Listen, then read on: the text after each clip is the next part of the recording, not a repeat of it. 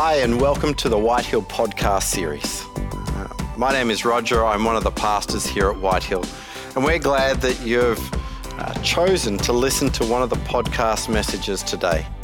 Our prayer is that you would be challenged and inspired to take the next steps in your journey with God as you listen to this message. If you want to keep in touch with more things that are happening at Whitehill, head to our website at whitehill dot church and you can subscribe to our YouTube channel. Enjoy this message now. When they found him on the other side of the lake, they asked him, "Rabbi, when did you get here?" Jesus answered, "Very truly I tell you, you are looking for me, not because you saw the signs I performed, but because you ate the loaves and had your fill. Do not work for food that spoils, but for food that endures to eternal life, which the Son of Man will give you. For on him, God the Father has placed his seal of approval." Then they asked him, "What must we do to do the works God requires?" Jesus answered, "The work of God is this, to believe in the one he has sent."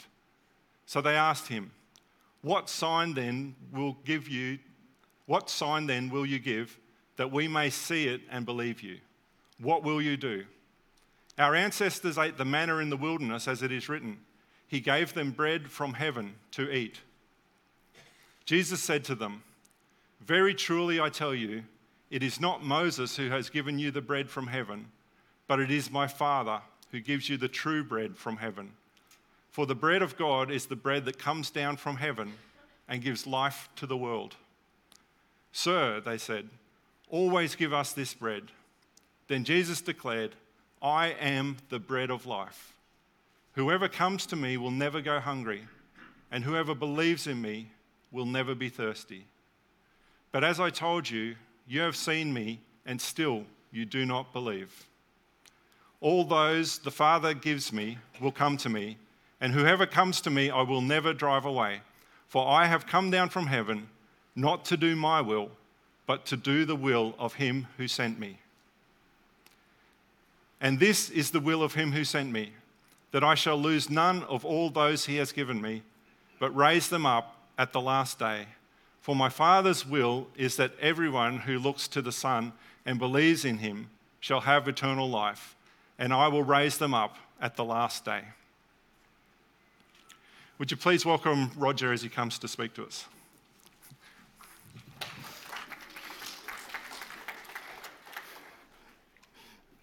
Whoop.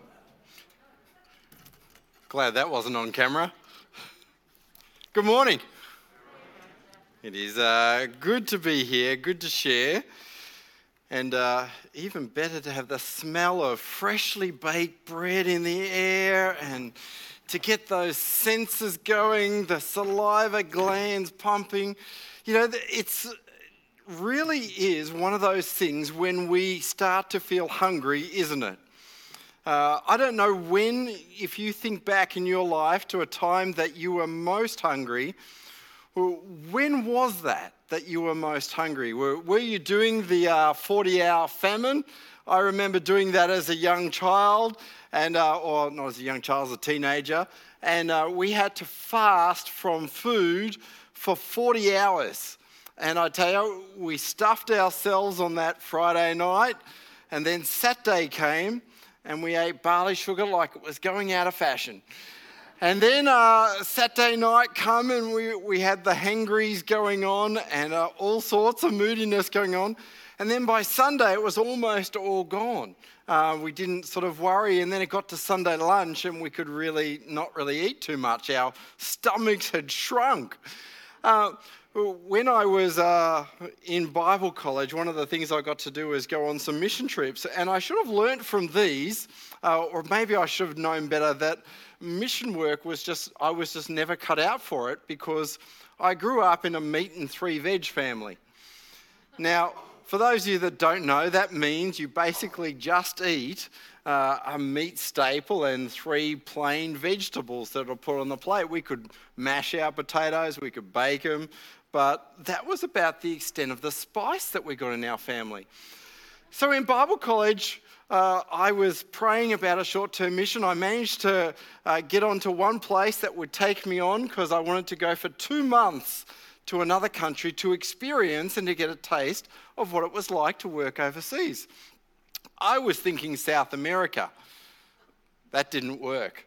I got South Korea. Now, does anyone know any South Koreans in your workplace? Uh, I was in Bible college with some South Koreans. I should have known better. Uh, when we had uh, mashed potatoes and uh, sausages and gravy, out would come the bottle of chili flakes, and they would sprinkle it. In fact, they really brought chili flakes to every meal with them because our food was so bland and tasteless to them.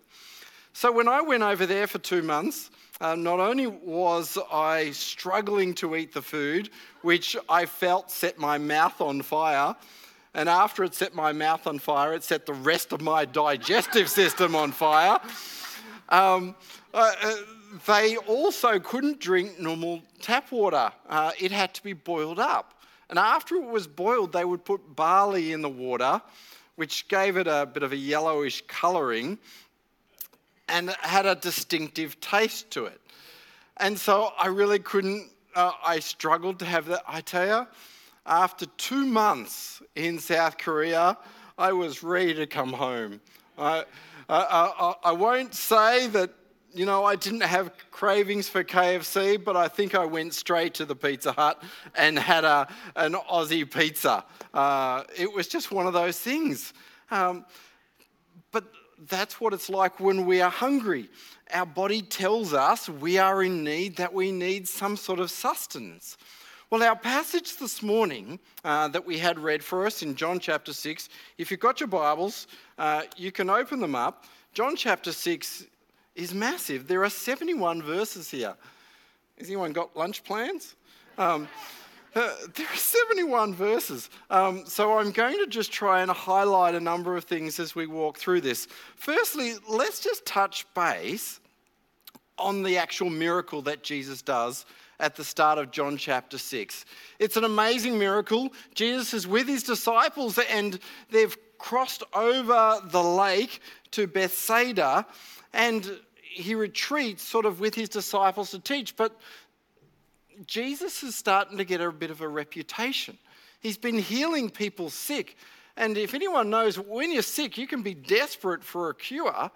And to be touched by Jesus would mean healing, instant healing, for all of the things that were perceived as being completely life-threatening in those days. And so uh, not only was Jesus descended upon, but basically news had spread so quickly that not just a dozen people came, not just a hundred people came, but thousands of people descended after hearing that Jesus was in this place. Now, Jesus sees all of these crowds coming towards him and, and he thinks, there goes my day off. Um, The crowds come and he feels compassion for them. He feels love for them at their moment of need. And so he cannot but help them.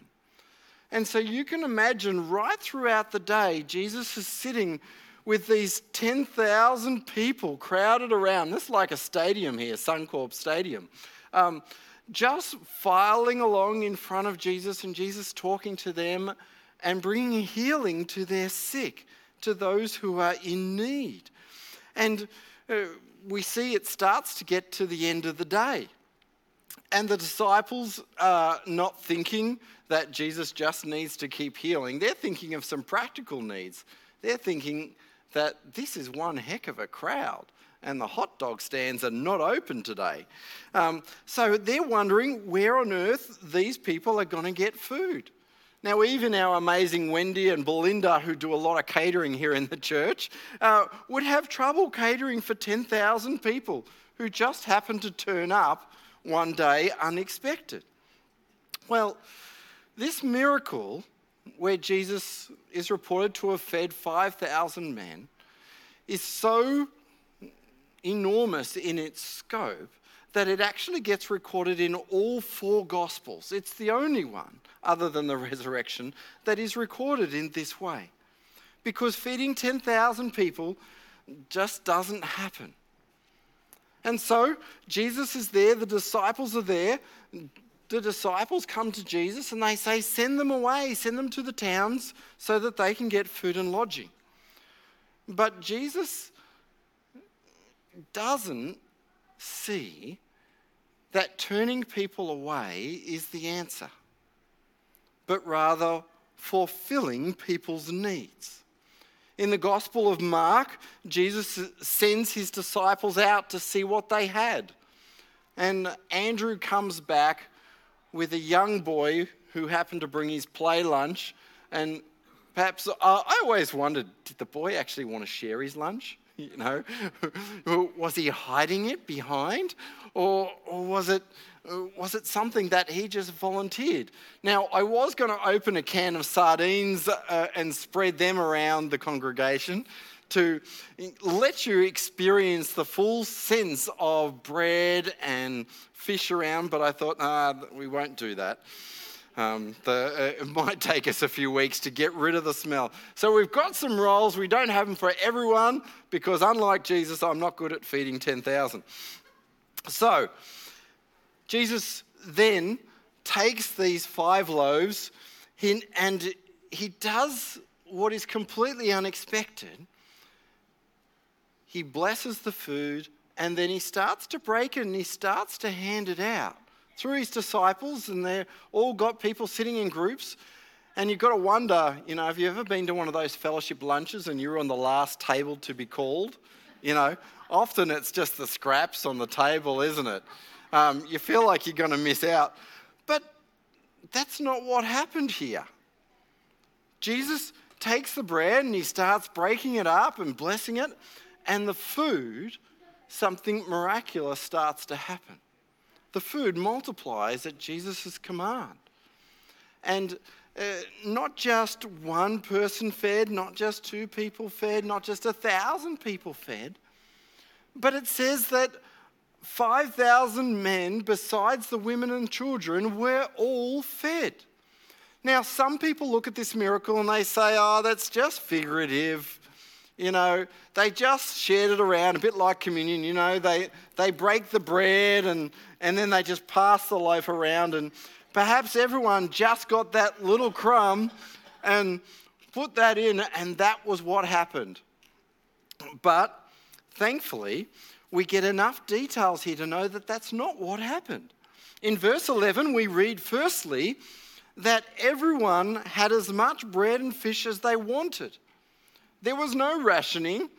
So from the biggest eater amongst us, who might down, I don't know, how many would you down these, uh, oh, gee, they smell good. Um, um, how many of those bread rolls do you think the biggest amongst us would eat? A dozen? Two dozen? I tell you, if you were hungry, you'd probably go through a couple of dozen. They smell quite good. Um, but... Everyone, it says here in verse eleven, ate as much as they want. There was no rationing. There was no, let's wait till the last table is called and then let's go for seconds. It was like everyone had their fill. That is, no one went away hungry. Secondly, we actually read it was more than just everyone having their fill. Because Jesus, not wanting anything to be wasted, says to his disciples, go and pick up the pieces. And so the twelve disciples go out with twelve baskets and they're picking up the pieces. They fill twelve baskets full. Now that even by itself shows the miracle of multiplication in action. Because when you start with five small loaves, and it then multiplies so that you've got twelve full baskets. It's not only have they had, had their fill and been satisfied, but there is talk here of an abundance. An abundance that would sustain people, maybe the disciples, into the following days. And that's so important for us to understand and to see for all that we're about to read that follows. If you don't see the abundance that Jesus has created, then you're going to miss the point of all the theological lessons that he's about to give us in the rest of this chapter. In Mark chapter six and verse fifty-one, fifty-two, there were some who saw all that took place, as in the disciples. They were amazed, but they still didn't grasp the spiritual truth of what was going on. In Mark six, fifty-one, fifty-two, it says they were completely amazed, that is when Jesus calmed the storm, for they had not understood about their about the loaves. Their hearts were hardened.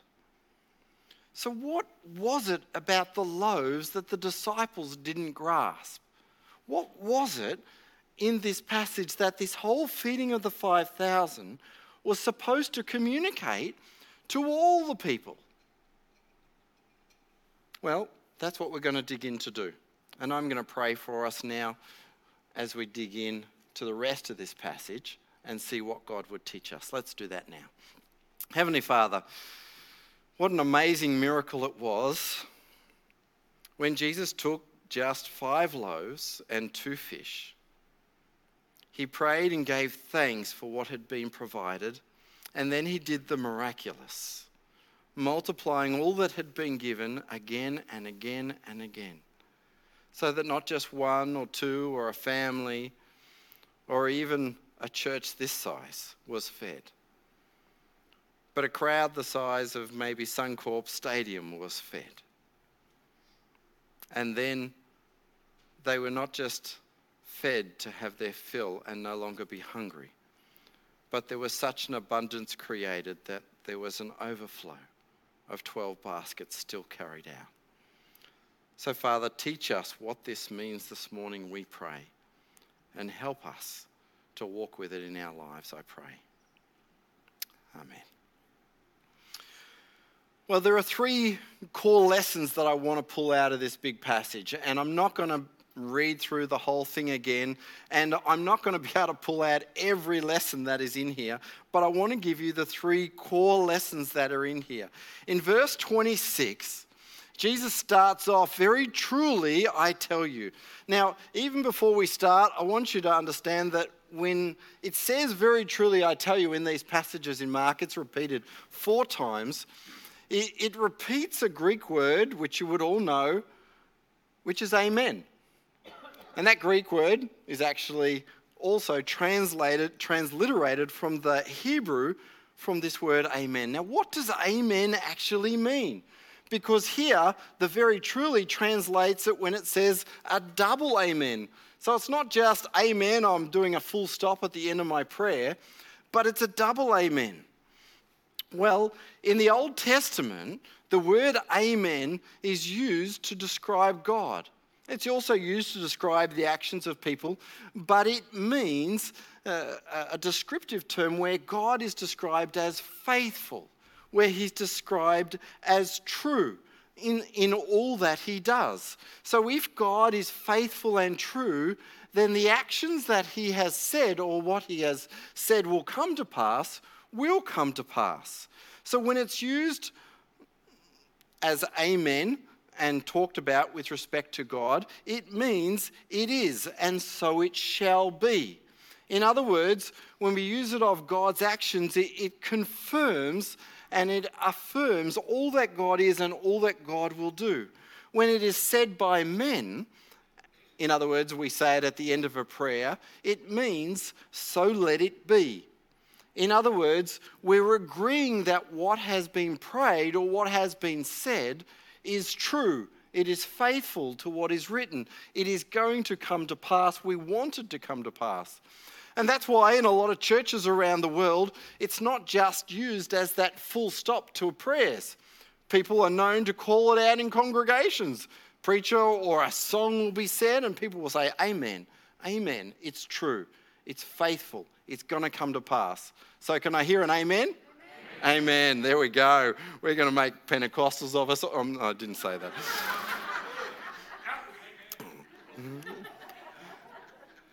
I'm not going to go against any work of the Spirit in this place. Hallelujah. Amen. So the rest of verse twenty-six, as it goes on, very truly I tell you, that is, amen, amen, you are looking for me, not because you saw the signs I performed, but because you ate the loaves and had your fill. Now, what had happened is that after Jesus fed the five thousand, he put his disciples on a boat and sent them back across the lake. He retreated to the mountainside alone. Then the storm came up and Jesus walks on the water to them in the boat, calms the storm, brings it to the other side. Now, when he's on the other side now in Capernaum, the crowd wake up in the morning, they're thinking, where's Jesus gone? We want to see some more miracles. We want we want another feed. Um, sounds like a bunch of blokes, doesn't it? Um, uh, and so they're all traveling, they're jumping on boats, they're getting around, and they discover where Jesus is now in Capernaum. And Jesus says to them, you're not coming to me for the reason that I did it all, that is, as a sign. You're coming just because you want a free feed. Now, what I want to say is this first point is that Jesus wants us as people not to constantly seek after the material, but to seek after the things that'll last not for this life, but into the life hereafter. That is, to seek the eternal, to focus on the eternal. In Matthew, Jesus says, man does not live on bread alone, but on every word that comes from the mouth of God. But I fear often in our lives as believers, it is the material that we give ourselves to. Now, there are practical reasons for that. We all need jobs. We all need to provide for our families. Um, Jesus isn't quite around for us to get the free feed every single day. So we have to do the practical things of working. But how much of our lives, if we were to divide between arbitrary, the, the eternal and the material. How much time do we spend just focusing on the material things in our lives rather than the eternal things in our world? In understanding God's purpose for our lives and how we live our lives. There was a missionary on the uh, Ivory Coast, and uh, it was at a time where there was a, well, there's often turmoil in Africa, in amongst the nations, but there was an African pastor who was passing through on his way home to Chad, where there was civil war at the particular time. And the missionary related their interactions, and, and he said to the African pastor, he said, now you're allowed to have thirty kilos as you get on the plane to go back to Chad. Um, what can we help you with? Would you like sugar? Would you like some powdered milk or medicines? What can we give you? And the pastor gave a bit of a pause and he said to him, if you could, I'd like some Bibles or a few good books. Now, the, the missionary was a little bit taken back. He thinks, what? He said, well, we've lost everything in the war. We've learned to place less importance on the things that can be taken away from us, the things that pass away, and more importance on the things that last in this life. And the missionary mused and thought about what he had been told in the, the rest of the day, rest of the evening. And he, he thought about the principle that had often been told, that the hungry man has no ears.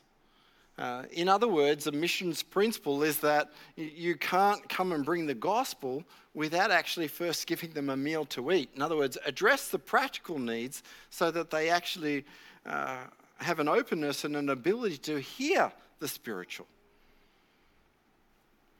But what this missionary had heard from this pastor was that faith comes by hearing, and hearing the word of God. And it was the word of God that was the most important thing to this African pastor. It was the word of God that they needed. Now, he knew they mustn't fail to share the bread that they had with those that are hungry, But they also shouldn't neglect sharing the word of God with those who didn't have it, who were in need. And so it comes to verse twenty-seven now, and this is what Jesus says to the crowd. He says to them, "Do not work for food that spoils, but for food that endures to eternal life." Then they asked him, "What must we do to do the works God requires?" And Jesus answered, "The work of God is this, to believe in the one he has sent." The, the crowd, you've got to wonder sometimes uh, about the spiritual perception or the lack of spiritual perception that was going on. But I imagine if we were back there, that we may still react in exactly the same way as they were reacting. So they come and, and they're after this food that doesn't spoil. They're thinking, that's great. And they're asking him, what must we do to get this food? They're all still thinking with their stomachs rather than thinking with their hearts as to what God wants from them. And they think then that, as Jesus mentioned, don't work for food that spoils. So they're thinking, okay, I work in the field, I save up my money, I buy grain, I make bread. So now he doesn't want me to work for that food, but some other food that gives eternal life. Okay, so what works must I do to get that food that comes to eternal life? And of course, we know from all that Jesus teaches is that we can't earn what Jesus provides because Jesus has already provided it. He does it for free. He does it at a great cost to himself, but he provides it to us for free. And so Jesus answers, the work of God is this, just to believe in the one he has sent. Now, the reason why he's given this emphasis is because the people are constantly wanting proof. They're wanting signs. And they'll not stop here. They'll continue asking for signs throughout the rest of this passage. And now they're going to say, look, Moses gave us the manna that was in the desert. And how long were they wandering around the desert needing manna? forty years.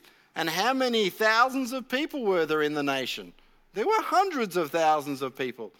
So Jesus really, by comparison, has only done something really small, feeding five thousand men and women and children. And so there's this comparison between, oh, Moses is much better. And so Jesus has to walk them through a process of understanding and comprehension that both of these signs, whether that be the manna in the desert or the bread that was given to the feeding of the five thousand, both of these are just signs of the work of God. One attested to Moses as the representative of God.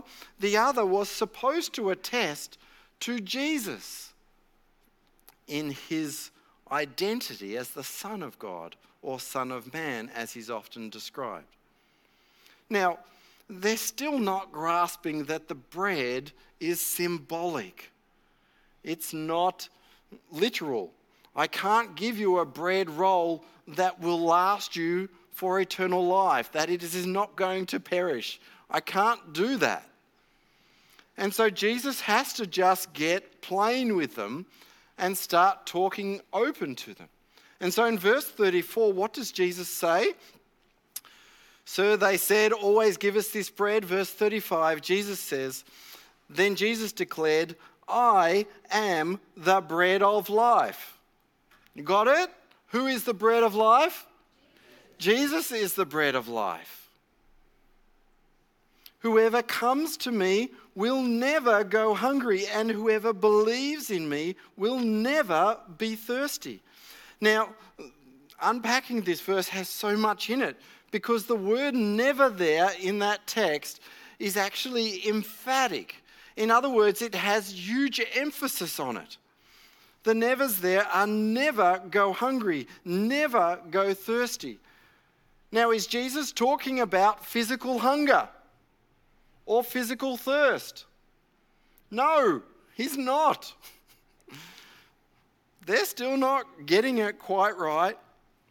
But that's the first thing that Jesus wants them to understand, that he himself is the bread of life. Secondly, Jesus declares that he will not turn anyone away, that he will not send anyone home for a meal if they come to Jesus. Is this starting to sound familiar?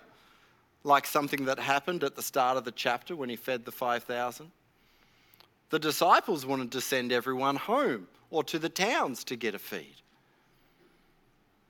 But Jesus now says in verse thirty-seven that all those the Father gives him will come to him, and whoever comes to him, he will never drive away.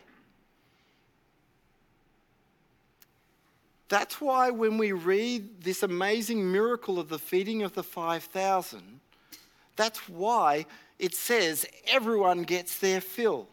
That's why it says there is that abundance where there is twelve basketfuls left over, because Jesus does not fail to give us all that we need for life, spiritual life, for eternal life. He has it all and more and more. If you were still hungry after the feeding of the five thousand, you could have gone and gotten more bread because it was left over. It was like they called seconds and then they called thirds and fourths, and anyone else wants some, there's all this left over. But it's an image, it's an illustration, an analogy of who Jesus is as the one who can give us far more than we need. We often go through life, don't we, with a sense of emptiness or lack of fulfillment in all that we have. And Jesus stands there saying, I'm the bread of life. Come to me. Come to me, and you will have your fill. Now, I've got to confess that I'm a Dutchie. Because I'm a Dutchie, I like bargain hunting. I like shopping for a great deal. I don't mind haggling. Uh, in Bali, when we went there recently on a holiday, uh, haggling is just the national pastime. Um, you can't go there uh, without getting ripped off, without haggling for different things. And there is all sorts of tactics and things you can use. Um, But uh, in Australia, we don't haggle so much. Here, we just go to Aldi. But you know what? Who doesn't love a good bargain when you go to Aldi? Now, some things I perhaps, you know, may still need to go and shop at Woolies to get the branded product. But I'm amazed at Aldi as a store and how they've survived in Australia, because it's not just a supermarket store. They have all these bizarre things. Like this week, they've got lawnmowers for sale. Anyone need a lawnmower? You know? Um, who would have ever thought that you could go and buy like a lawnmower? Imagine walking into Woolies and they have all these lawnmowers on display. You just shake your head. But Aldi has all these things. It's like they compete with Bunnings because they have all these tools often for sale. They compete with Myers and uh, because they have all sorts of linen that goes on for sale. They even compete with the ski stores because come winter, you can go and get your ski outfits and uh, uh, be able to go and get all the kit that you need to go and visit the snow. Uh, I'm really amazed. Um, there was one particular instance, I can't remember what it was that was advertised. I think it was like a bike rack that was advertised, and we wanted a standalone bike rack because bikes kept accumulating and then falling over on... Anyway, uh, I just had to go and hunt for a bike rack. And this one time I remember I had had another experience where I'd gone for a router that had been on sale. It's like forty bucks for a router, you know. Um, and I'd gone there to the store and the routers were all gone. And I'm thinking, come on. You've advertised this great router and now they're all gone. So I thought, you know, I'm going to fix this. And I went in the, the day early for this bike rack. But you see that red box at the bottom of the ad? It says, on sale Wednesday, the sixteenth. Going on Tuesday means you don't get there The, it, the stock just isn't out on display. And so I thought, okay, I'll fix this. I'll get up, I'll find out what their opening time is, and I'll come. And I'll be at Aldi at, you know, seven a.m. on Wednesday so that I can get this bike rack. And uh, I turned up there, and you know what? It's bizarre. It's like stock taking sale. Um, there, there was a queue uh, out the door, and I'm thinking, my goodness, these people are all going for bike racks. I got my work cut out for me. Now I'm a, I'm a fit bloke. I could probably dodge a few old ladies as they go down the aisle. But uh, you know, the, there was a couple of other blokes there that looked like they'd give me a run for my money. And so, you know, the, the, the person came out, the doors open, and so I did a V-line straight for the aisle that had the bike racks, and I, I, I got my bike rack. But it turns out everyone else was going for seventy-inch L E D T Vs that were like four hundred dollars. and, and it was bizarre to see these people pushing a trolley that had two L E D T Vs sticking out of the... I'm thinking, how are these people getting them in their car? But um, it, it, it, that was just what happened. But within, I swear, within ten minutes, the specials that were the demand specials were gone, because there were other people that turned up. They turned up too late. It was like quarter past. They walked down the aisle and, and they said to uh, some of the, you know, the Aldi people who are stocking shelves, they said, look, I'm just after one of those tellies. Do you have any more? I said, no, only what's out there. And they said, are you sure you don't have any out the back? No, that's it, they're gone.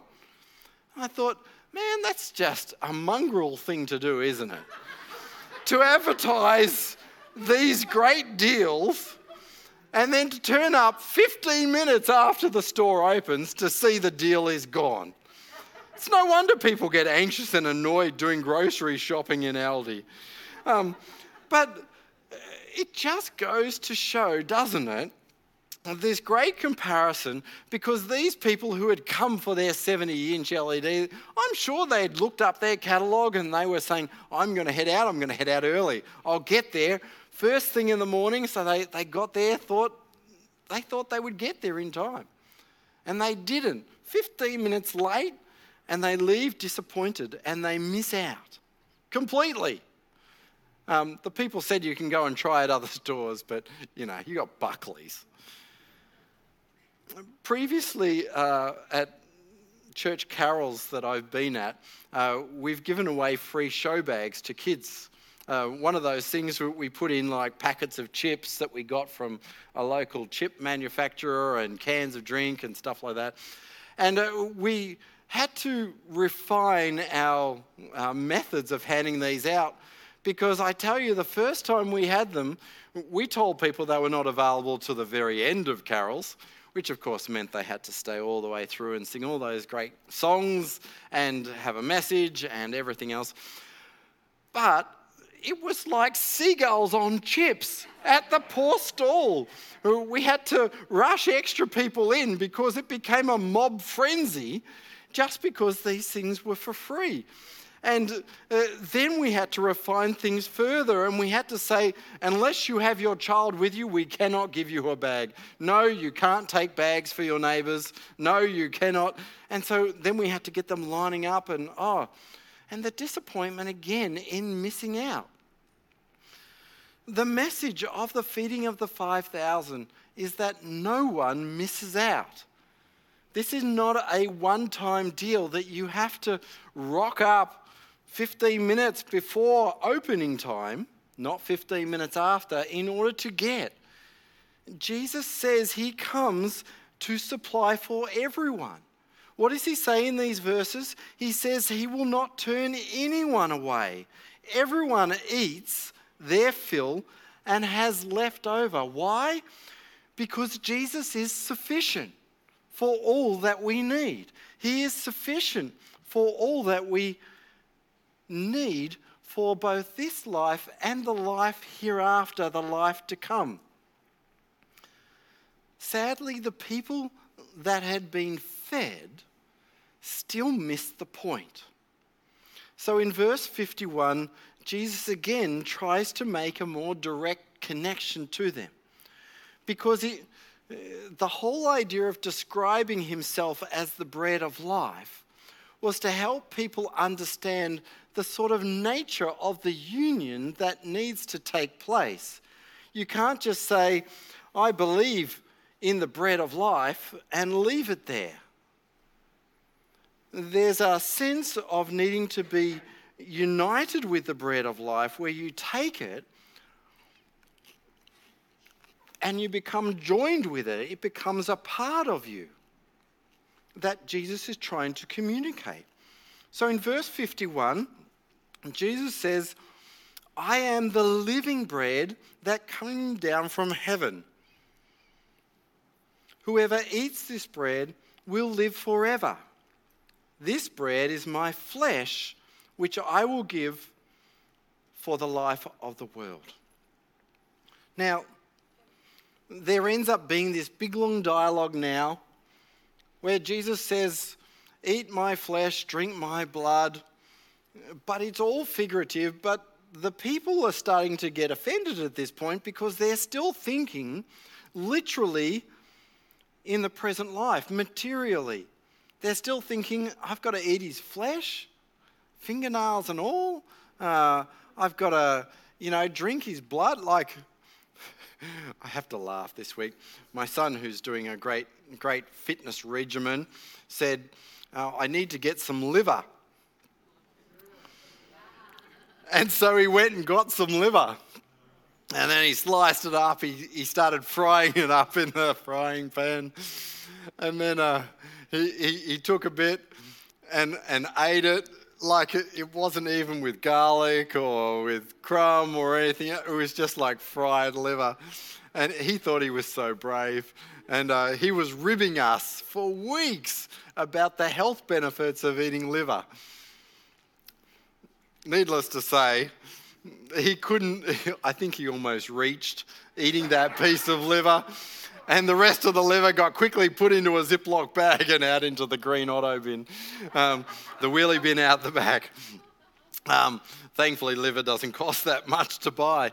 Um, but the people started to think in this same sort of literal way, and they started thinking cannibalism. And in fact, in those early years, a lot of people read this dialogue and thought, the Christians, they're cannibals. They're eating other people. They're trying to eat Jesus. They're drinking blood. But again, there is a spiritual perception that we must have, that God must give us in order to understand spiritual truth, or otherwise it makes no sense. We saw it earlier in John three when Jesus speaks with Nicodemus. And the phrase that he used there with Nicodemus was, you must be born again. And Nicodemus' conclusion was, how am I going to climb back up into my mother's womb to be born again as a man? I won't fit. Well, the ladies in the place are saying amen. Um, but... This is this whole idea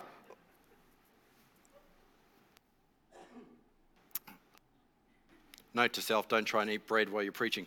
Um, this whole spiritual perception was they were not getting it. Jesus says, eat my flesh, drink my blood. He's talking about this sense of union with him. And he eventually, as we go down, starts to talk about remaining in him as is in the, as he is in the Father. There is a union between the Son and the Father, and he wants us to have this same union together. And it's a puzzle that we don't understand fully until Jesus dies and makes atonement for the sins of the world on the cross. That we must personally, each one of us, not just appropriate in the immediate term as in a one-off decision, but it's this union that Jesus wants to have with us through our entire lives, where we spend time with him, where we spend time with his word. We learn from him, where we grow through the spiritual truths that we take into ourselves. We cannot grow spiritually without being united to Christ. If we refuse to be united with Christ, then salvation eludes us and we miss out. As you get down to the end of the chapter, the sense of spiritual perception is lacking there. And many of those who had followed Jesus just to get the free meal missed the point. And so they left and they walked away. In fact, Jesus no longer had the mega church, ten thousand people. But because he called people to follow and to this union, only those who were faithful, who understood, grasped hold and stayed with him. And so by the time we get to the end of the chapter in verses sixty-seven, sixty-nine, Jesus says to even the twelve, "You do not want to leave too, do you?" And Simon Peter answers him with these great words, "Lord, to whom shall we go? You have the words of eternal life. We have come to believe and to know that you are the Holy One of God." Jesus is the one that we all must come to. He is the one that without whom we cannot be saved. Now we're going to share communion now. I'm going to ask that the helpers would come and start to distribute the elements. And I don't want you to be confused, because some people put a sacramental spin on this passage, that in the same way we have communion elements, that is, we have bread and we have the cup. And Jesus talks later on, a year later, at the Last Supper, about needing to take the bread in remembrance of him and needing to take the cup as symbolic of his blood. Both of those things are symbolic. They are not, as in some interpretations with some churches, uh, they have a doctrinal belief called transubstantiation, where they say after the pastor or the priest prays over the elements, that in essence they transform into the actual body and blood of Jesus. We don't teach that. The Bible, we don't believe, teaches that. It doesn't teach that here. And so please don't read that into it here. These elements we take now are a reminder to us of Christ's sacrifice for each one of us on the cross. That Jesus came and allowed himself to be beaten. He allowed himself to be nailed to that cross, to ultimately die, because that was the punishment for sin. Now, it is a punishment that all of us deserve, that all of us require, unless, of course, we believe in Jesus. Because when we believe in Jesus, the sacrifice that Jesus made on the cross becomes a sacrifice on our behalf.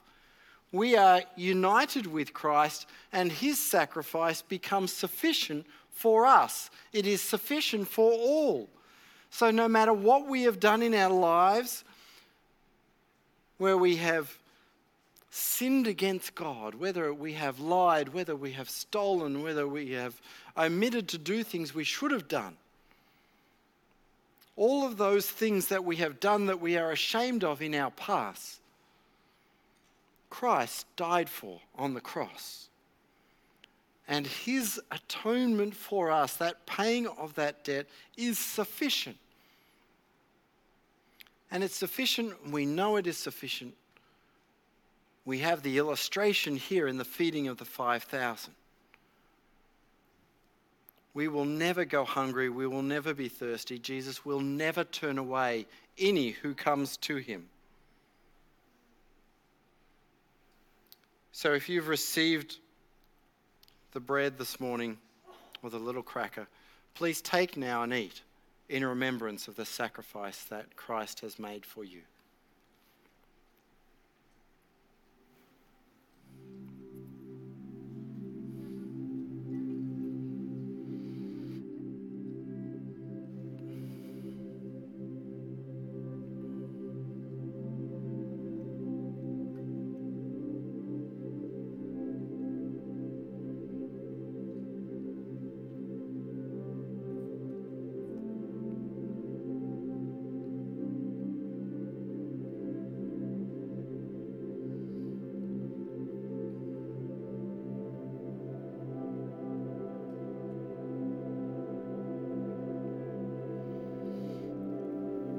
And then we have the cup, which is a symbol, a sign of the new covenant. That is, that if we simply believe in Jesus, if we simply acknowledge he came from the Father to die for us, and we trust in his sacrifice for us, that we are forgiven and that our sins are wiped away and wiped clean. Let's take and drink and remember our sins are gone.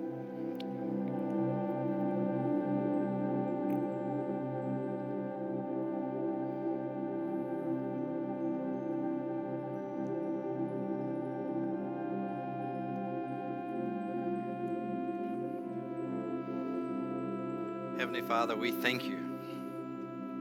We thank you that you loved us so much to send your Son into this world. And we celebrate him as the bread of life, as the bread that gives life. That it's through his giving of his body on the cross for us that sins are paid, that forgiveness is accomplished. So, Father, we've taken these elements and we celebrate, we remember, we acknowledge, and we believe that Jesus is indeed the bread of life that takes away the sin of the world. And we celebrate all that you do for us in Christ. Help us to know that Jesus will never turn us away, not just for this initial forgiveness, but as we continue through life. As we continue to place our trust in him, to learn and to grow from him. May you continue to sustain us and nourish us in all that we need to grow in faith, that we may serve you all of our days, and that you, who have never turned us away, would take us to glory in those last days as well. And we thank you for this and celebrate in Jesus' name. Amen. Thank you for listening today. If you live locally here in the Ipswich region, we would love to invite you to come and join us in person uh, here at one of our Sunday gatherings at Whitehill. Uh, for more information on our services or our ministries, head on over to our website at whitehill dot church. If you're interested also in taking next steps in your relationship with Jesus, please also, at our website, hit the connect button and let us know where you're at. We would love to catch up with you, either over a coffee or on a phone call, to chat with you about where you're at. We hope you've enjoyed watching this message, and we pray that God would continue to bless you as you seek to seek him in your daily life. God bless.